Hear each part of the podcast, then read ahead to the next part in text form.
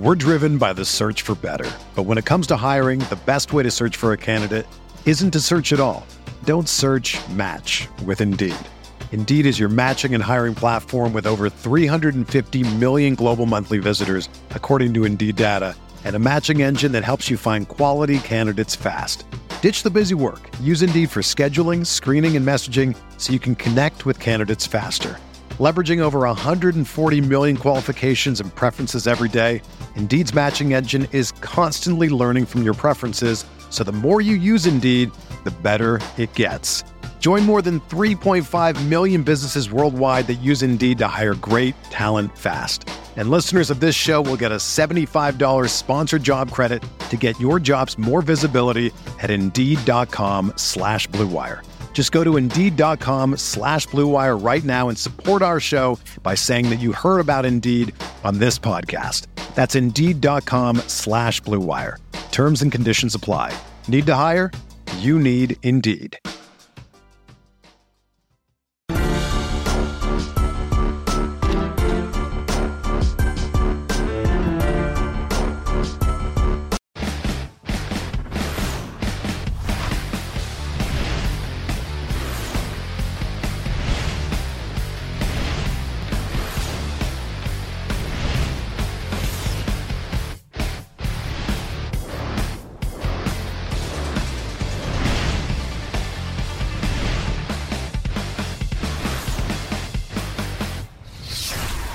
Hello and welcome to a week 16 edition of the quote unquote expert quote unquote roundtable.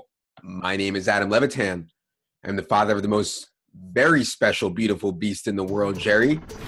And we are recording this at 11:45 a.m. on Friday because America's sharpest hippie, JM, is getting his canoe. He's packing up the banjo He's getting his ferret. He is uh, getting his patchouli. He is uh, more, more. All of his hemp, and he is traveling tonight. So, JM, tell the people uh, where you're going, what you're doing, what's going on. Uh, you said 11:45. It's 8:45 for me, and I got an hour of sleep. So we'll see how sharp this hippie is this morning.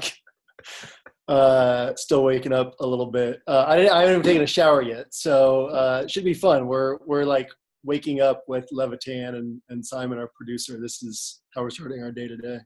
Why did you sleep one hour? What is wrong with you? I, I mean, I go to bed at like six or six thirty in the morning. For some reason, I was really adamant about us recording this show at a different time so that I could still be on it rather than having a replacement, I guess I'm just super committed, and uh, I don't know what I was thinking, but here we are. Uh, hey, here, how about this though? Christmas decorations are already taken down in my house. How do you feel about that, Adam? What do you mean it's not even Christmas yet?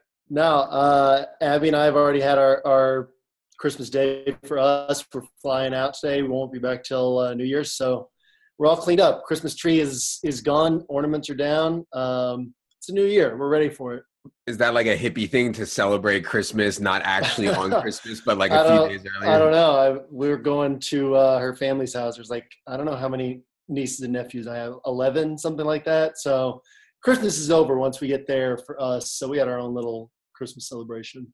Uh, I missed the show last week. Um, I watched a little bit of UNSTL cards going back and forth, which was good. I am glad to be back. Um, let's get into this week's slate because it is a 12 game slate, two games obviously on Saturday, two games on Monday. So we have a 12 game main slate. And, and I think most exciting is we have a $1,500 Millie Maker. Uh, I know it's probably high stakes uh, for most people, but it feels at least like a realistic chance to win a million. So I'm focused on cash as always, but I also have an eye on this 1500 JM. What do you think about this slate as a whole? I think it's a lot like last week's slate in that there's not a lot of great obvious value. There are a lot of guys we can talk about, but the week will mostly come down to I think which value plays different people end up on and how those value plays perform. There's nothing that really jumps out as a must play on the lower end of the price range. So Uh, if ownership congregates too heavily in one spot, it's not necessarily good chalk. Uh, a lot of these spots are pretty similar to one another without any big differentiating factors. So in tournaments, makes a lot of sense to pay attention to ownership and go with the lower owned, the lower owned, low priced plays. Um, and then in cash games, we can work through who we think are the actual best plays among these lower priced guys. But not a lot of value unless you have some things to point out to me that I'm overlooking this week.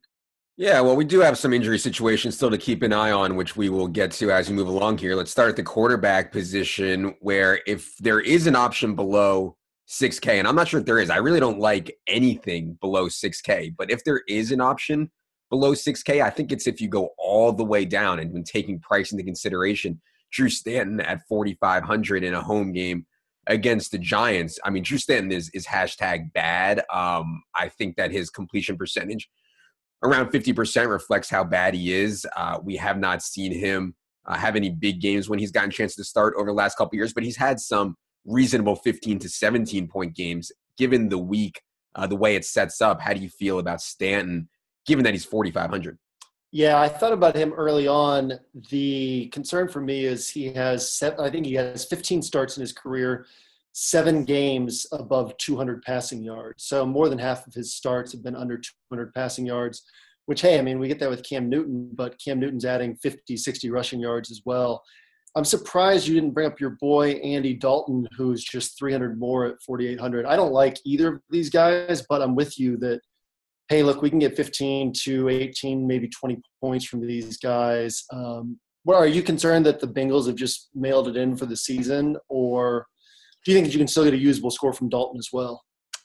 Yeah, I think the matchup between Darius Slay and AJ Green is a concern. And then after that, it's like, where does Andy Dalton go? You know, Gio Bernard's not going to be playing as much with Mixon back. And and they obviously, I don't think Kroft and I don't think LaFell can really play. They've lost John Ross. They don't play uh, Tyler Boyd. I mean, I, I don't know. I, I think the Bengals will bounce back and play better. I'm just not exactly sure how. You know what I mean? But yeah, 4,800 for sure. At least you can get a, a viable NFL quarterback in Andy Dalton rather than Drew Stanton, who is a borderline NFL quarterback. I don't hate that at all. Um, is there anybody else under 6K you like? Because I, I honestly don't see anything.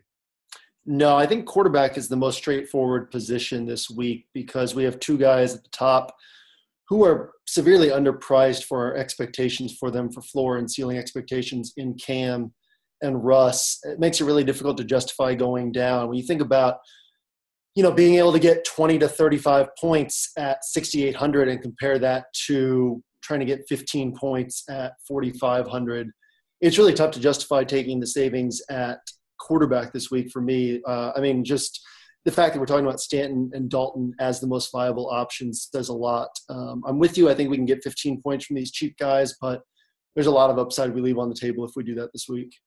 Yeah, I think a lot of people are going to be scared to go back to Russ after one of the worst performances I've ever seen out of a good team at home in a big game last week. I mean, I could have never predicted in a million years like that game could be played maybe a hundred times and that outcome happens once. Uh, I assume you're not afraid to go back to Russ. I'm certainly not afraid to go back to Russ. I think a lot of people will be. Um, how do you feel about the matchup with Dallas? And how do you feel about playing Russ in tournaments, it's getting tough to kind of stack him with guys these days, considering uh, Jerry likes Russ, uh, considering Jimmy Graham and, and Doug Baldwin have been so up and down. Yeah, we'll get to Doug Baldwin in a bit. I, I weirdly really like him this week, and it's more hunch driven than data driven. But I just can't see them not getting him more involved in a must win game. Uh, it's a great matchup against a Dallas team that has allowed the most touchdowns to wide receivers, doesn't defend slot receivers well. So I think we could see that that connection get going again. Yeah, I'm not concerned about Russ after last week. Um, did you use Russ last week? I ended up playing Ben in cash uh, last week, but I mean, um, I think not playing Cam in hindsight was a pretty big mistake. Uh, I was the biggest Blake Bortles truther of the week last week, and then found the salary to make it up to Russ. So that was that was my week. Um, but yeah, no, I, I, like Uh, Russell Wilson has 33 of the Seahawks 34 touchdowns this year. Like if they score points, it's going to be through Russ. The matchup isn't prohibitive. We're coming off of a division game. I know that it's a new coaching staff, but the Rams have regularly done well against Russell Wilson. Wade Phillips was scheming, you know, against him. You have players who are used to him, teams that are familiar with each other. I'm I'm willing to throw that one out. I actually like Cam a little bit more. The reason I haven't like I, I didn't use Cam in cash games last week, and it's nothing about his ceiling. It's that the last time I used him in cash was the last time they played Tampa, and he got 13 point something points. Like his floor is lower than we typically want for cash games, but that was seven games ago, and every game since then he's had at least 15 points. Uh, that was against Minnesota. So I think we can look at, at 20 points as a floor for Cam as well uh, with 35 point ceiling. I like Cam a little bit more because of the matchup. Do you have a preference between these two guys? Yeah, and I think you could see Dallas if they're able to control the football with Zeke back more, uh, slow the game down to some degree. Um, yeah, I, I, mean Cam is like running literally eight to ten times a game back at those 2015 levels. You just can't match that. But yeah, I, I like Russ uh, a lot as well. I think as you go down, you can get viable options as well. If you think Matt Ryan can show up and put points on the board, Drew Brees is certainly solid at 6,500, I think, and Philip Rivers in a funnelish spot uh, although the Jets defense has a lot of injuries that I think will be impactful in their rush defense, which we have to keep an eye on. But uh, Philip Rivers and Drew Brees stand out to me as kind of also viable cash game plays in the 6K range. Do you like either of those guys? I do. I also like Bortles among those guys. I mean, right alongside those guys, which is crazy to say, but uh, everything points to him being just as viable of a play as those guys. I think the difficulty I would have in going to them is just that they're priced so close to Cam uh, you touched on the just the vast number of carries. It's nine, ten carries. It's that's what you're getting from guys like Christian McCaffrey and Alvin Kamara and Theo Riddick. Um, plus, he's getting goal line work. Then any passing on top of that is a bonus. So, yeah, I, I, don't think I could justify going away from Cam and Russ when they're both so affordable. They both have a good matchup. They both have the rushing upside. But I think that the other guys who I like are probably in this order Rivers, then Bortles, then Brees uh, in that price range as well. I think if you want to go the tournament route, you could find big ceilings at lower ownership in Alex Smith, in Tom Brady. Um, Tom Brady, I think, has been a massive struggle the last few weeks, but we know he always has uh, the big ceiling. And Alex Smith, um, this Miami defense is just flat out bad. And I think they the Chiefs match up particularly well. Travis Kelce, which we'll get to, uh, against the Dolphins, uh, tight end defense, and Tyreek Hill against the slowish uh, corners of the Dolphins. I think both those guys have really good matchups, which would make sense for Alex Smith. So I think uh, in tournaments, I'm interested in Alex Smith and Tom Brady. How do you feel about them in any other uh, tournament plays at quarterback? I generally avoid Alex Smith in non shootouts just because this team gets so conservative if they take a big lead, I don't expect Miami to put up points in Arrowhead. I think it's 13 straight games now that, that a team teams have failed to go over 20 at Arrowhead. Um, so I'm not as high on Alex Smith. I'm with you on Brady. I'm sure we both expect the Patriots to go run heavy, but Brady can still put up points. Uh, two other guys, if we're just going to talk upside, one is DeShone Kizer, who we should go in fully expecting a five point game, but he can also put up 25 in that Drew Stanton price range. I think that makes sense in tournaments. Uh, and then Matthew Stafford. Here's something crazy about the Lions, right? They can't run the ball, and uh, because of that, they ranked first in passing play percentage. Teams that rank second through eighth in passing play percentage all have a losing record. Um, typically, if you pass that much, it's because you're regularly behind. But the Lions just can't run the ball and they have a good coaching staff, so they don't try to run the ball. Um, even against a Cincinnati team that's easier to attack on the ground, I think we still see Stafford throw it a ton. That's been the trend this year. So no reason to go there in cash games, but I think that he also makes sense in tournaments for upside. All right. Anything else? Uh, we went off the board with Kizer. We went off the board a little bit uh, with Alex Smith and Brady. Anybody else off the board? No, I mean, and then leave all those guys alone and play Cam and Russ this week. All right, let's move to running back where um well, let's start let, let's start with this. Um Ezekiel Elliott is back from suspension. When he went on suspension, he was 9K. Now he's 8K. Um, Tyron Smith is questionable, which I think is a big injury for the Cowboys. Assuming Tyron Smith is able to play, uh, do you consider Zeke underpriced, or do you think he'll be uh, coddled in a bit? I mean, we know Dallas still has a shred of hope left for the playoffs. I do not think he'll be coddled. I also don't think he's underpriced. I think he's appropriately priced. It's kind of tough to gauge. You know, my my tendency to stay away from guys who don't catch passes. Zeke has three catches in his last four games. Uh, it's tougher to assess that when a guy's getting 26 carries, which he has 26 plus in four straight games. So this isn't taking Jordan Howard or Adrian Peterson saying, you know, 18, 15, 18 carries and no catches. This is 26 carries and no catches. So I, I think he's, you know, fairly priced at 8K. I don't have any arguments against that price, but I wouldn't call him underpriced even with the drop in price tag. I just think that this is about where his price should be um, with that many carries. Again, it's tougher to get a gauge on it when you're just talking because people don't get 26 carries and no catches. Uh, this is a unique situation, but I, would say that's about where I would want to put him. Uh, yeah, it's weird. You know, he's not inc- he's not incapable in the pass game. You know, we saw his pass game usage really spike earlier in the year, but I think they do like Rod Smith in that role. Um, but yeah, I don't think like I know you can't project him for more than one catch or so, considering what he's been done. But I don't think like four catches is out of the range of outcomes for Ezekiel Elliott. Um, I think the other guy at the top that everybody is excited about is Todd Gurley coming off of a four touchdown game. It's pretty obvious to me that the way you attack the Titans is through the air. I mean, this is one of the premier funnel defenses in the NFL right now.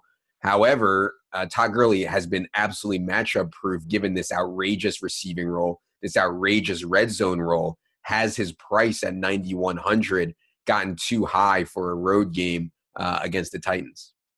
I don't want to say yes because he just smashed in in two of the other toughest matchups, Philadelphia and Seattle. I mean, Philadelphia is the only team that's allowed fewer rushing yards than Tennessee. But I mean, we talk about this ridiculous pass game role, but what three catches last week, three the week before six the week before that, but then four, three. I mean, it's not like this guy's getting Le'Veon Bell workload. So the fact that he's priced in this Le'Veon Bell range, 24 touches last week, 16 the week before, 25, but then 21, 18, 17, 18.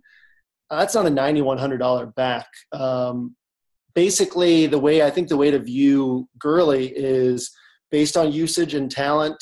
He can definitely put. I mean, I expect him to put up 16 or 18 points at minimum, but he really needs what like 27 for you to feel good about rostering him right at, 9100 yeah, I, I, think his price has gotten. Uh, if the matchup was better, I would not be as concerned about his price. But I mean, this has been an also. They haven't allowed a hundred yard rusher since uh, week four, even as a team. Like no team has run for hundred yards against them since week four. So I do think we'll see, you know, a more pass heavy game plan from McVay, and I think that actually helps Gurley. So yeah, like you, I don't want to poo-poo it. 9100 is extremely expensive, and if we're not punting at quarterback, I think it's going to be hard to fit uh, Todd Gurley in. Okay, you you've poo-pooed Ezekiel Elliott, you've poo-pooed Todd Gurley. Uh, who are we playing at running back then? Are we playing Kareem Hunt, who we've seen this usage um, spike back up with Matt Nagy calling plays? But if Kansas City happens to play poorly, uh, you're in a tough spot with Kareem Hunt at 8,400. We also have the Saints backs in the 8K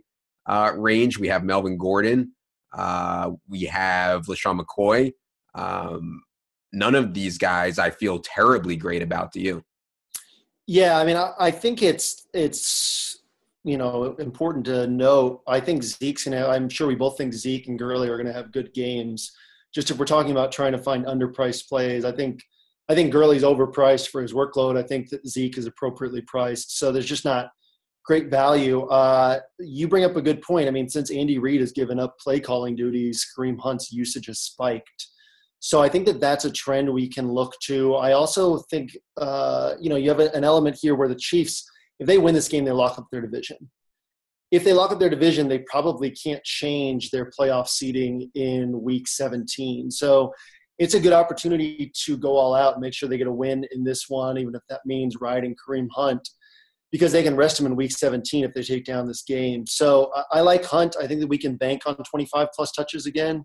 Um, and then Kamara and Ingram, I'll, I will not ever argue against. I think that Ingram or Kamara in particular against uh, Falcons team that's allowed the most receptions to running backs is really interesting. So that's kind of Hunt and Kamara is where I'm leaning over Gurley and Zeke. Um, and then I'd be fine with Ingram. I'd be fine with McCoy, I'd be fine with Gordon. I'd be fine with Fournette. I'd be fine with Zeke. I'd be fine with Gurley. But um, I think that I actually think Hunt and Kamara are the best plays up there. Yeah, when these two teams met just two weeks ago, the Saints and the Falcons, Kamara was on his way to a massive game. He had like four catches on his first like six snaps or something before getting knocked out. Um, so absurd. And yeah, the Falcons just funnel all their pass catching uh, to running backs. So I, you know, it's so hard for me to pull the trigger on Kamara in cash, but uh, he's certainly uh, a strong play. You brought up Melvin Gordon. Uh, he's down at 7,200 and certainly the matchup uh, is not ideal against the Jets. I mentioned they do have some injuries that we need to watch, but I think Austin Ekeler uh, might not be able to play on offense due to his broken hand. They still do have Branden Oliver on the roster. But Melvin Gordon, I mean, quietly has touched the ball like 23 or more times in four straight games. I mean, uh, this is a pretty good spot, I think, for Melvin Gordon. And then as we go down uh, a little bit further, let's talk about Kenyon Drake, who's had this absurd role. Uh, however, now you go to Arrowhead, as you mentioned, Chiefs have not given up more than 20 points in forever in Arrowhead. Um, and Damien Williams might be back. I think we could see Damien Williams siphon off maybe five to eight touches from Kenyon Drake. Uh, are we completely off Drake now at 7,100?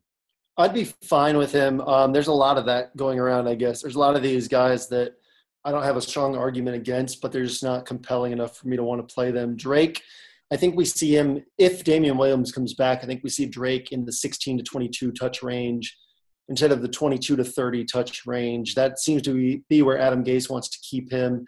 Gase has said they've been giving him more touches than they want to. So if Williams comes back, we've been playing Drake to bet on the volume. He's been getting this almost Le'Veon Bell type workload, and that will disappear. The matchup's fine. Um, he's a little overpriced if Damien Williams comes back. If Williams is out, I like Drake quite a bit just because who else is going to get these five, six catches plus you know 18 to 20 carries in that price range? Uh, speaking of a lot of catches at the at the running back position, Christian McCaffrey uh, continues to be used even more and more as a wideout. Back to back games with 15 um, routes run from the wideout position. I mean, it's just a ton of work in that area. Certainly a good matchup against Tampa's banged up defense and really just bad linebackers they've had all year, like uh, mostly due to injury. Um, we haven't been playing Christian McCaffrey a lot because of a lack of volume. It is coming up a little bit now, though. Do you have interest in him at 6,400? Yeah, I'm weirdly interested in the pass catching backs this week. McCaffrey and Kamara are standing out to me. It's kind of this week to take on strange volume, taking on uh, Cam or Russ because of their running – ability taking on these running backs because of their receiving ability. Uh, I just really like the spot for McCaffrey. This is a must-win game for the Panthers. They've been riding McCaffrey more and more lately. Uh, his floor is just really high for the price tag. When you look at the floor expectations on some of these higher priced guys, most of them are around 13, 14 points in their bad games. McCaffrey's around 11 or 12 in his bad games. So I think at this price drop uh, with similar upside to what these other guys have. Um, I mean, look, if Zeke gets a 30 point game, McCaffrey's not going to match that, but he can easily get you 20 to 24 points. I like him a lot uh, at that $6,400 price tag. A couple thinner plays. I think Joe Mixon will be back, and I think the Bengals just can't wait to put Gio Bernard back in like a strict kind of smallish pass game role and feature Mixon again. The problem is they still have this atrocious offensive line. They still have uh, Marvin Lewis on his way out. I'm not sure we can necessarily trust Mixon to be efficient. I do think that you'll get 15 to 20 touches at 5,100, which is a lot. We also have Theo Riddick, who uh, surprisingly enough uh, is practicing in full with his wrist issue. Uh, looks like he'll be out there as the starter. We've seen Ameer Abdullah's role get shrunk to almost nothing. Tion Green uh, is the complement to Theo Riddick. How do you feel about those 4K guys? And I'll throw Mike Davis in there too, who I really liked last week and just never had a chance because of the way the game went. But Mike Davis, I think, remains the feature back. Theo Riddick remains the starter, and Joe Mixon, uh, the feature back, all in the 5,100 and under range. Yeah, and CJ Anderson, too, at 5,500 needs to be thrown in there with uh, rising snap counts. I mean, he's still not seeing enough snaps to to uh, prop up, you know, 30 touches, but um, he should be a lock for around 20 touches and a good match against Washington. Um, Mixon, I want to like a lot for the reasons you said, he should get the touches. The matchup's tremendous. Uh, obviously, there's the concern that, um, you know, like you said, the offensive line is not great. maybe Mixon only gets 15 touches. Um, there's just a lot of question marks on this Cincinnati team. So I like Mixon on paper. Obviously, you have to account for these other elements. Uh, Riddick, I like a lot.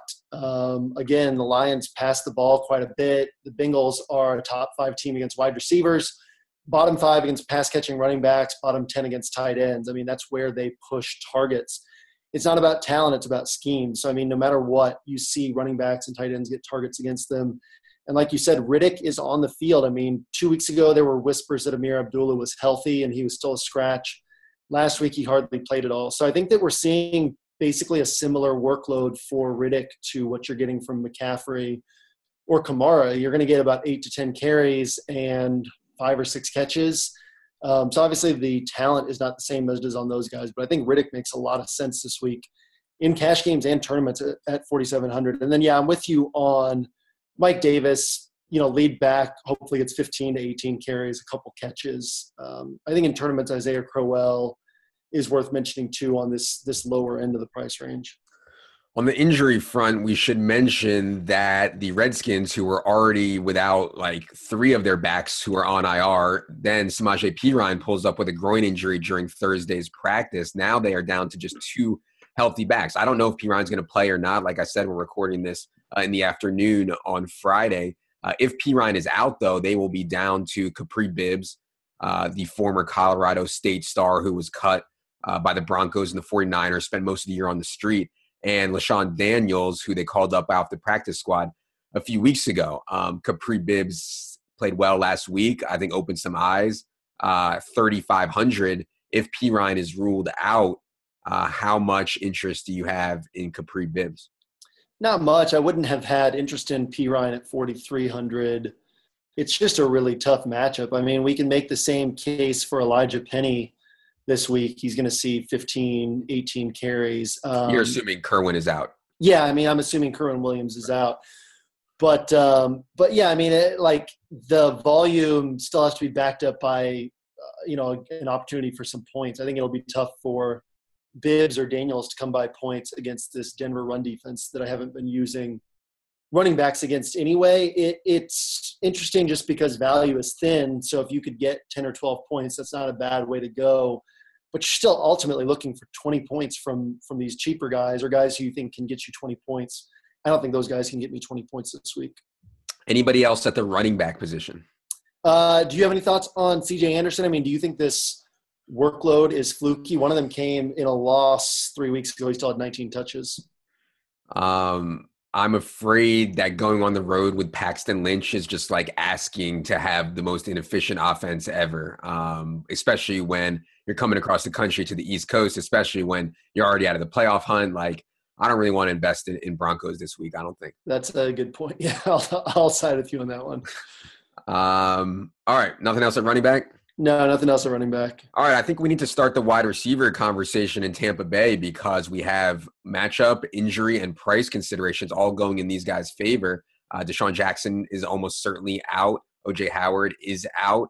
Um, we saw when Chris Godwin had a chance in week 10 when Mike Evans was suspended. He played on 69 out of 71 snaps, caught five balls for 68 yards on 10 targets. Uh, fellow Penn State alumnus uh, Chris Godwin has a ton of talent.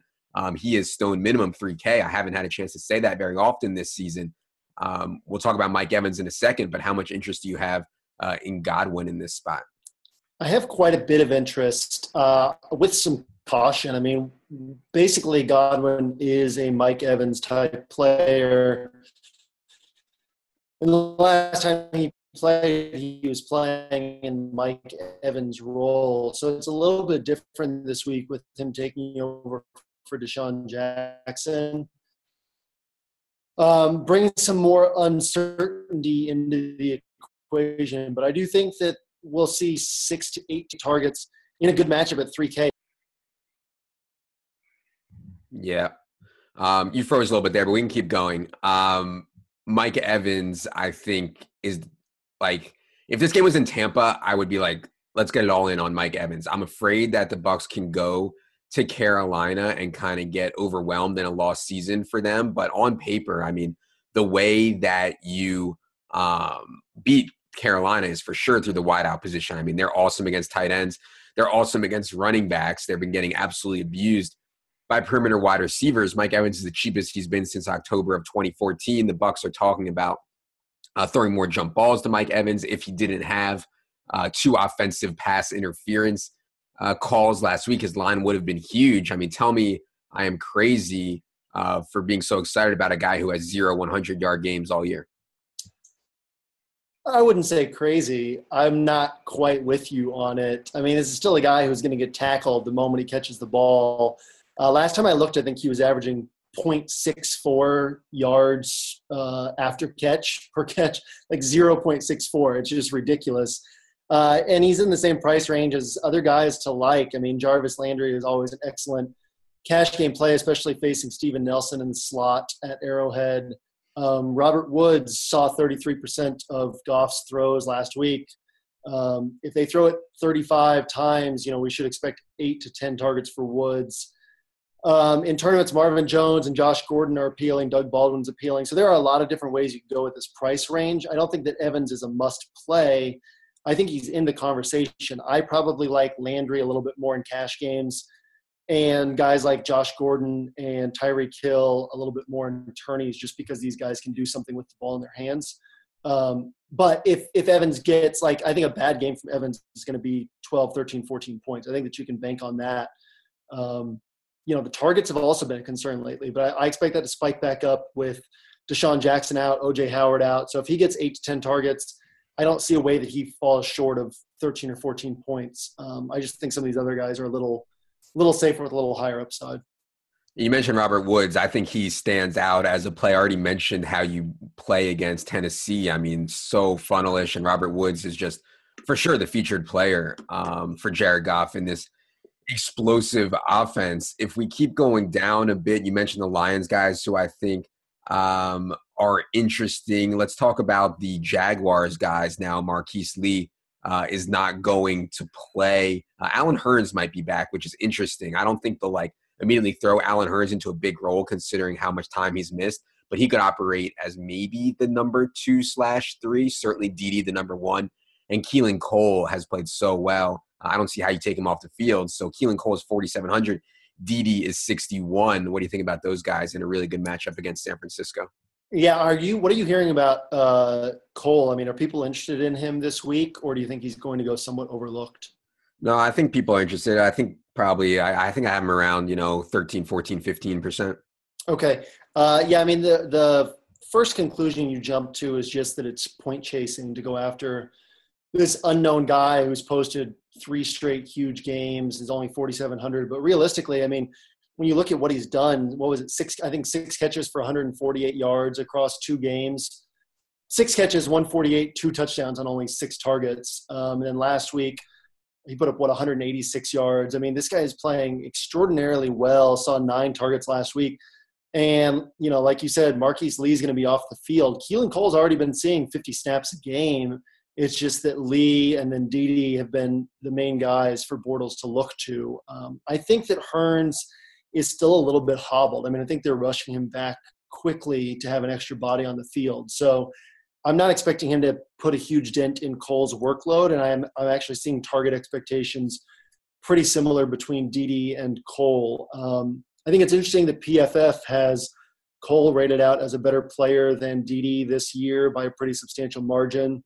Cole has shown more upside, so I'm actually leaning Cole if just taking one of these guys. With that said, uh, I've messed around with cash game constructions that have both of them. I mean, I think they're both underpriced. I think that they're both going to see seven to ten targets. So, um, I mean, I mean, they're taking on a San Francisco team that's fastest paced team, allows the fourth most opponent plays. A lot of opportunity here. So I think that you can use either of these guys and feel good about it. Yeah, and we should also note that San Francisco has been lights out against the run since they got Reuben Foster back. I mean, one of the best run defenses in the league over the last month or so, um, not giving up um, much at all. So I think you will see another passing uh, heavy attack from the Jaguars, assuming that Jimmy Garoppolo can do something against the Jaguars defense, which probably is a big assumption. Uh, another kind of cheap guy that I think people are talking about is Kendall Wright. Um, I haven't played him once uh, 23 targets though over the last two weeks and is 3,800. People are going to latch on to that. They're very low A dot targets. He's not really a red zone threat, but um, do you have any interest in Kendall Wright? Yeah, I do. Obviously, I'm looking to find a way to go elsewhere just because same concerns as you. It's, it seems like a low upside play. If he drops down to five or six targets this week, you could end up with with six points from him. Um, I think it's encouraging that he saw uh, what was it, 11 targets and 10 catches in a blowout win against Cincinnati. Um, it's encouraging that Trubisky's thrown the ball at least 30 times in every game outside of that uh, weird one against San Francisco where the Bears just didn't have the ball. I think other than that, it's like seven straight games that he's thrown it 30 times.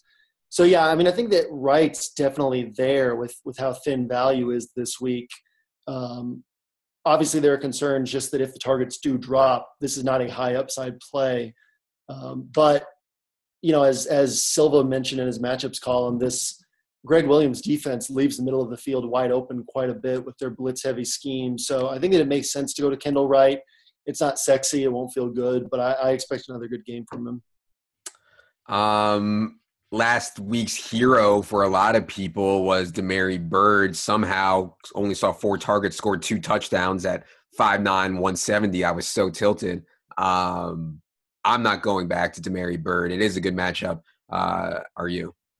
No, I mean he had four targets. If Funchess misses this week with the shoulder, which doesn't seem likely, but if he does, then I'll have some interest in him as the number three option in this passing attack behind Greg Olsen, behind Christian McCaffrey. But uh, currently, he's the number four option. It's just not a place that I'm wanting to look.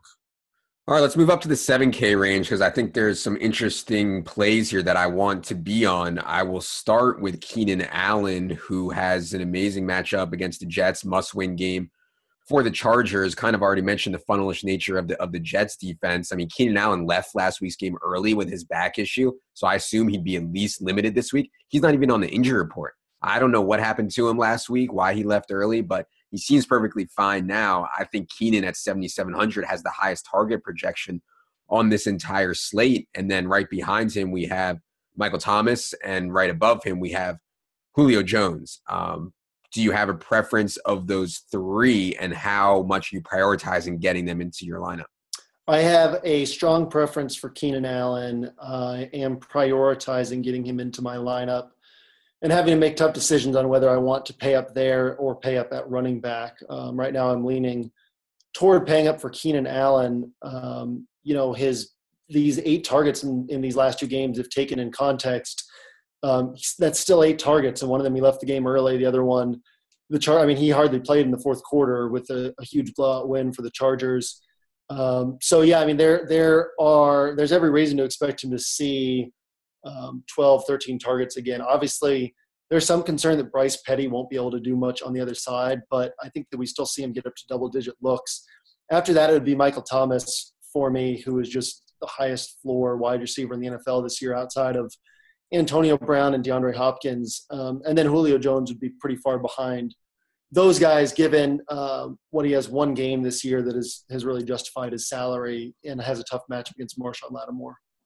Uh, if Chris Hogan misses, I think people are going to be on Brandin Cooks. Uh, I think the way you beat the Bills is pretty obviously on the ground, and Brandin Cooks uh, is not underpriced um, at 7K, but we know he has a big ceiling. Uh, I think if Hogan plays, we can pretty comfortably not play Cooks, right? But if Hogan is ruled out, uh, how do you feel about Cooks? I haven't really been going to Cooks. I mean, we're still seeing seven to eight targets. He has eight red zone targets all season. I mean, we're 14 games in. That is extremely low for a number one wide receiver. He can score on long touchdowns, but um, if I'm paying 7K for a wide receiver, I want a much higher floor. So I'm not saying that Cooks can't have a good game, but there's no reason to pay 7K in my mind for um, a floor that is where Cook's floor is. Only guy that we haven't mentioned. Oh, actually, I, I, before I go on the on this one, I wanted to get your Doug Baldwin take because I think pairing Russ with someone. Like I'm interested in playing Russ um, in the 1500, but I'm not sure about stacking him with Doug Baldwin. I understand Dallas has been flamed by slot receivers. Um, we've also seen just like really low target floor from Doug Baldwin. Um, how do you feel about him at 6,300 versus maybe playing Russ naked? Yeah, Darrell Bevell's just the worst, isn't he? Oh, Um, the- there's the there's no cause for Doug Baldwin to be seeing three targets, four targets, six targets. Um, he hasn't topped six targets since week nine, uh, which is absolutely absurd, especially when you have uh, a guy in Paul Richardson who has seven targets in three of his last four games. Uh, I believe he's caught 11 of his last 25 targets. So, yeah, like give the ball to Doug Baldwin. Uh, it just kind of seems like the sort of spot where he's going to break out. If you look at his game logs, all these double digit point games without the targets being there, if, if he ends up seeing one of these 12 or 14 target games, which come randomly for Doug Baldwin, it happened last year, happened the year before. If he sees one of those games, he's probably going to put up, what, 25 to 33 points. So, in tournaments, I like it a lot. I think that you could take the same roster, put Jarvis Landry on it in cash games and Doug Baldwin on it in tourneys and feel pretty good about it. I think that's how I would play it with a Russell Wilson team um, is throw Landry in there as, as one of the best cash game plays at 6,300 and pivot over to Baldwin and GPPs. The guy I was going to mention uh, off the board maybe for considering he saw like 16 targets last week, but Sterling Shepard continues to be featured. I think people will be uh, shy away from him because Patrick Peterson, blah blah blah. But uh, Sterling Shepard runs 83% of his routes from the slot position, and Patrick Peterson will not go in there. Yeah, it's not a great matchup against Tyrann Mathieu, but uh, Sterling Shepard and Evan Engram, who we'll get to in a second, are all that Eli Manning really has capable uh, of throwing to. I guess you could throw to Roger Lewis too. I have gotten some questions on Robert Roger Lewis this week. I uh, will almost certainly not be going there, but Sterling Shepard I think is overpriced, which will lower his ownership uh, also at 6,600, right? Yeah, I think that we'll see lower ownership because of the Patrick Peterson concerns and because of the price. Um, I'm not too concerned about the matchup. Like you said, it's it's not above average, but it is the best matchup uh, against the Cardinals with with 84% of or 83% of his routes coming in the slot. Uh, Tramon Williams and Patrick Peterson absolutely shutting down the outside. Uh, I'm with you on Roger Lewis. I I just think that when you have you know Patrick Peterson and and Tramon Williams are both top 15 in in yards allowed per coverage snap, receptions allowed per coverage snap. Uh, just a really tough matchup on the outside. I uh, I'm just concerned with with Shepard that his targets have been all over the place. If the targets are there, great play. Um, the guy who's kind of off the board for me is DeVante Parker. Obviously concerned about his ankle, but as I brought up last week, uh, outside of games against New England where they were scheming him away and a game against Denver, he's seen eight targets or more in every healthy game.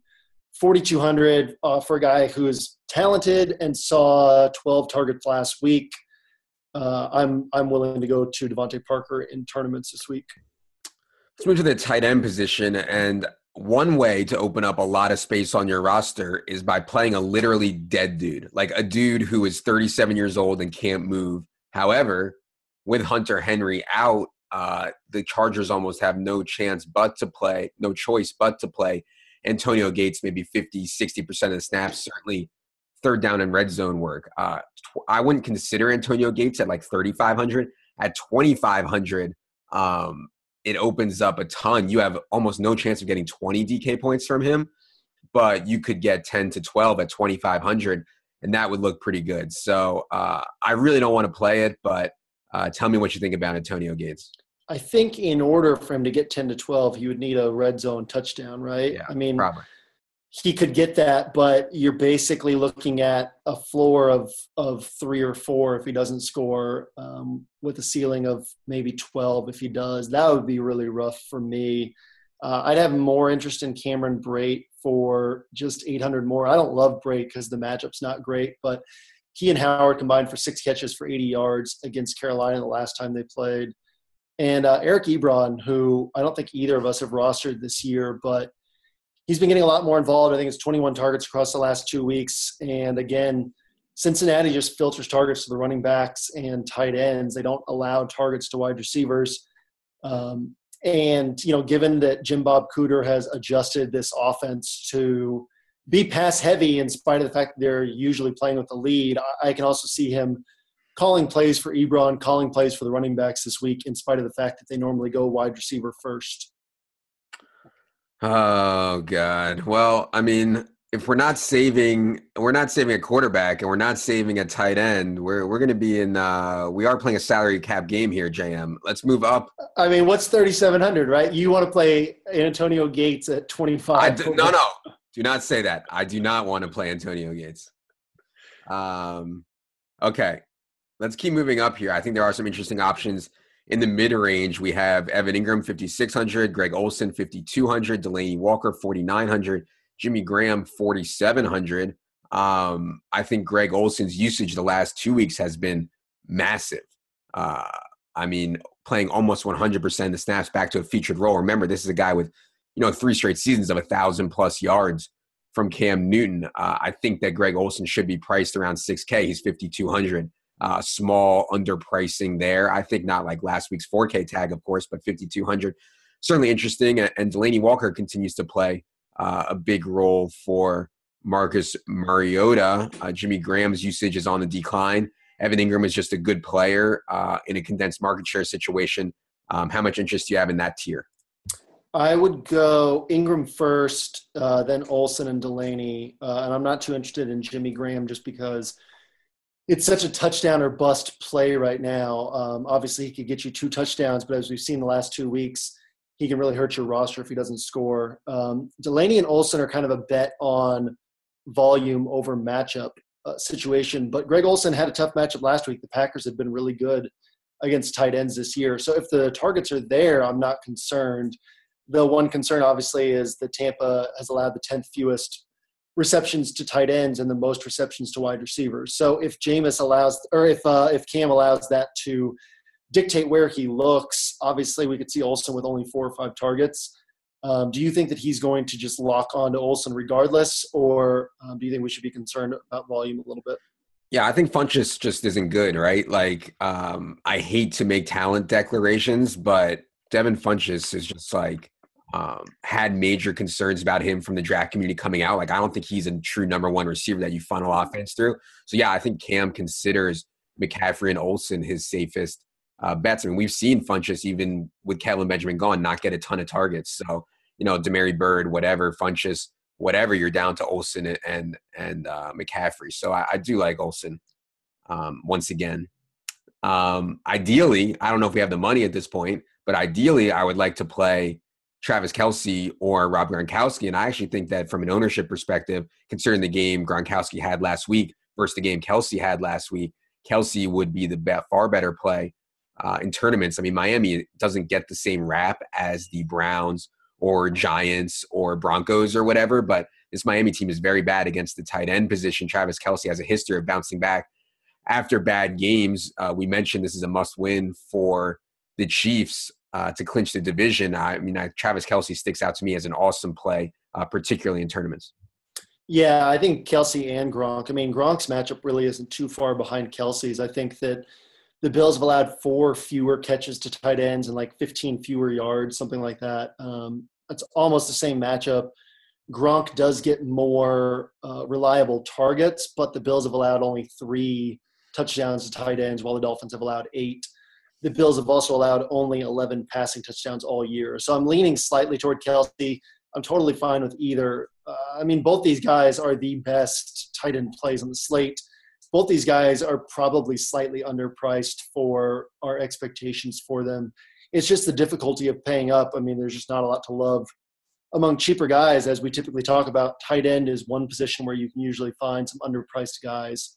So I'll have a hard time actually carving out salary to get those guys in. But yeah, I mean, either of those guys or or Engram could all put up 20 plus points. Um, if you can make it up to them and feel good about other spots, I definitely love the idea of playing those guys.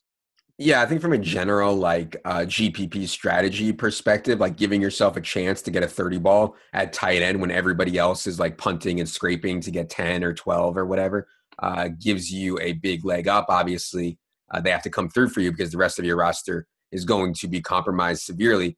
Uh, I'm going to look more at at Ebron because I haven't seen a real role change in him. Obviously, we've seen a target share change, but I haven't seen a a usage change in terms of snaps or routes run or anything like that. So I'm so scared to go back to this guy and, at 3,700 and get like a, a three target game. You know what I mean? Um, but he certainly, I think, makes sense if you are going cheap given the way he's been used lately. One of the guy off the board we didn't mention, or two other guys we didn't mention off the board, Vernon Davis uh, in a really good matchup with Denver um, and Austin Hooper at 3,100 um, has seen wildly low targets, but at least Austin. You love Hooper. Austin Hooper. Yeah, dude's just like he's athletic. It's too early in the morning to talk about Austin Hooper. It's he, he's ath- he's athletic and like he's 500 more than Gates, you know, like and he could be in a shootout. You know, it's just like we're scraping the bottom of the barrel here. But any interest in Vernon at all? Uh, I mean, yeah, Hooper's been outscored by Ebron in five straight games, so yeah. there's that. Um, yeah, uh, Vernon Davis. It, it's the matchup. It can't get much better against a team that's poor against tight ends and tremendous against wide receivers. They funnel targets to tight ends, but Vernon Davis has just done nothing lately. So I would be a little concerned to go there. Obviously, you can bet on ceiling in tournaments, but floor is going to be a thin proposition there. I mean, tight end is really ugly this week. I, I like what you said about if you do get those 26 to 30 points from Gronk or Kelce, and everybody else has 8, 10, 12 points. I mean, if you can pick good plays at other spots that also perform, you'll be in great shape compared to the field. It's just, you know, where are you going to pay up this week is the big question. Yeah, I mean, playing like old guys like Gates, or you mentioned you, we didn't mention Larry Fitzgerald or you know Vernon Davis or whatever. Like playing old guys in Week 16, especially when their team's already been eliminated, um, would scare me a lot. All right, let's move to defense. Um, I think that there are a bunch of defenses in play. The Jaguars always start the conversation. Uh, Jimmy Garoppolo has played awesome lately. The Jaguars are 3,900. I think you can make a case between them, uh, the Chargers, the Bears, maybe the Redskins. I think those are all uh, at the top. Does any one of those stick out to you? Yeah, I would I would go Chargers first just because they've been so reliable this year and Bryce Petty is so reliably bad. I would go Bears second because uh, same thing. I mean, Bears are, have a good defense. Uh, I believe they're sixth in adjusted sack rate. Kizer has taken the most sacks, turned the ball over more than any other player in football. So I think those are the two places where you can lock in the most points. And, and then I'm fine with um, either of the other ones you mentioned, the Jaguars, the Redskins. Those are all good plays. Uh, Kansas City as well at home against Miami. Kansas City has been playing better on defense lately and obviously Jay Cutler is good for turnovers. Um, speaking of the Jags, just want to toss this out there real quickly. One guy on the 49ers I could see having a good game is Marquise Goodwin. I think that he's viable in tournaments. Uh, speed receivers have had some good games against Jacksonville uh, compared to expectations against them. So with this price drop down to 5,200, I think that's a tournament play that we we overlooked earlier. Yeah, we also didn't uh, mention too much Josh Gordon. You mentioned the Bears have a good defense. They have not been like lights out against uh, number one wide receivers lately. I mean, Josh Gordon's air yards are out of control. Like he's seeing like league high air yards per game since he's been back. Uh, I think Josh Gordon is an awesome tournament play. Obviously, you're exposing yourself to DeShone Kizer and Hue Jackson, uh, which is scary. But how do you feel about Josh Gordon? Yeah, I, I love Josh Gordon in tournaments this week. Um, there was the game two weeks ago where he and Corey Coleman each had six targets, but the other two games, Gordon has 21, Coleman has eight. Um, I used Coleman in cash games last week. I was on the fence about it. And then in one of your articles, you had put him on your cash game list. And I was like, well, uh, Adams, I, Adams there, I'm there. But I had Nelson Agholor. I had Nelson Agholor on there, and that's who I ended up playing. So. I know. I actually I expected Coleman to see more targets than I expected from Agholor. so that was uh, big mistake on my part. Um, but yeah, no, I think that we're we're gonna see this. I mean, Coleman is not. This is not a Amari Crabtree situation. This is not a Demaryius Emmanuel Sanders situation. Uh, where two guys are getting a bunch of targets. This is Josh Gordon getting a bunch of targets and then other guys are fighting for scraps. So just betting on his talent, like you said, Chicago is uh, average to slightly below average against number one receivers. Uh, they ranked 24th in DVOA against number one receivers. So I like Gordon quite a bit in tournaments. A couple other defenses. Um, I mentioned I was somewhat scared that the Bucs are just going to go into Carolina and get overwhelmed in this really big game for the Panthers. I think their defense is certainly in play against Jameis. It might give you some leverage against high-owned Chris Godwin against high owned Mike Evans, whatever. Um, I think the Lions, if you think that the Bengals are just completely done, Uh, the Lions are okay at 2,900. And the Saints, too. Like, I always want to be low on the Falcons in general. Um, and I think that uh, the Saints, when playing at home, uh, we've seen mistakes from Matt Ryan plenty. So I think those are uh, some cheaper options. Do you have any cheap defenses you like? No, I really like the Lions call. I think that's a good one. I think that obviously defensive touchdowns are fluky, but one thing that we see um, is teams that get defensive touchdowns tend to get defensive touchdowns. It's a style of play. It is an aggressiveness. It's um, you know taking chances on loose balls, on um, you know jump balls, and we saw it with New Orleans a few years ago. We've seen it a couple times with Philadelphia. Just these defenses that can pile up touchdowns. So I think that Detroit against Andy Dalton against the Cincinnati team that seems to have mailed it in. I think the Detroit makes a lot of sense. I like that call. Let's move to the stacks. The uh, the people they just fast forward all the way to the end of this, and then they they see what stacks we say in the segment, and they just go out there and they play them, and and they lose all the money or they win all the money, one or the other. I'm not sure, but the people need their stacks. So we're going to give them one uh, conservative stack or chalky stack and one contrarian stack. Uh, JM, why don't you go first? I will go with uh, one of my favorite stacks in cash games and tournaments and that is Cam Newton and Christian McCaffrey. Outside of Jonathan Stewart, who typically only gets about 30 to 40 yards on the ground. Uh, hopefully, he doesn't score this week. If if he doesn't score, you basically expose yourself to all of the Panthers' yards, all of the Panthers' points that way uh, in a game where we expect them to put up a lot of points. Uh, for my conservative stack, I don't think you can find a much higher floor than Drew Brees to Michael Thomas. I mean, uh, this dude gets eight targets at a minimum every single game. And Drew Brees, although his ceiling isn't as high as it's been in the past when they had this atrocious defense, um, I think his floor remains really high. So, uh, in a game where if you think that the Falcons can go in there and play well and put up points, you could find a ceiling game from Brees and Michael Thomas. But uh, I think it's just, you know, you're going to get uh, a lot of work from Michael Thomas and Drew Brees is going to see his 30 to 35 attempts and, and be efficient with them. Uh, I'm going to go for something off the board with a Blake Bortles, Keelan Cole, Dede Westbrook stack in tournaments.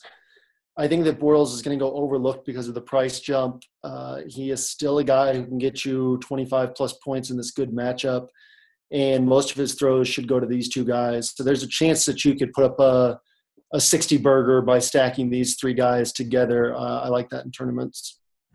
All right, for my contrarian stack, I'm going to go with a guy I almost never go with, um, but it's first time for everything. It is Christmas. Maybe it'll be a miracle. It'll be Alex Smith to Travis Kelce. Um, God, I mean, Alex Smith is 6,600. He nobody's going to play him uh, at that price, but I think a lot of people are going to play Kareem Hunt. So you can create a lot of leverage by hoping that all of the touchdowns that the Chiefs score, and I think they will score a lot of touchdowns in this game against Miami, come through the air or through Alex Smith's legs. Such a good matchup for Travis Kelce, who uh, I really like in this spot. All right, that is going to do it for a very special holiday edition. Post holiday.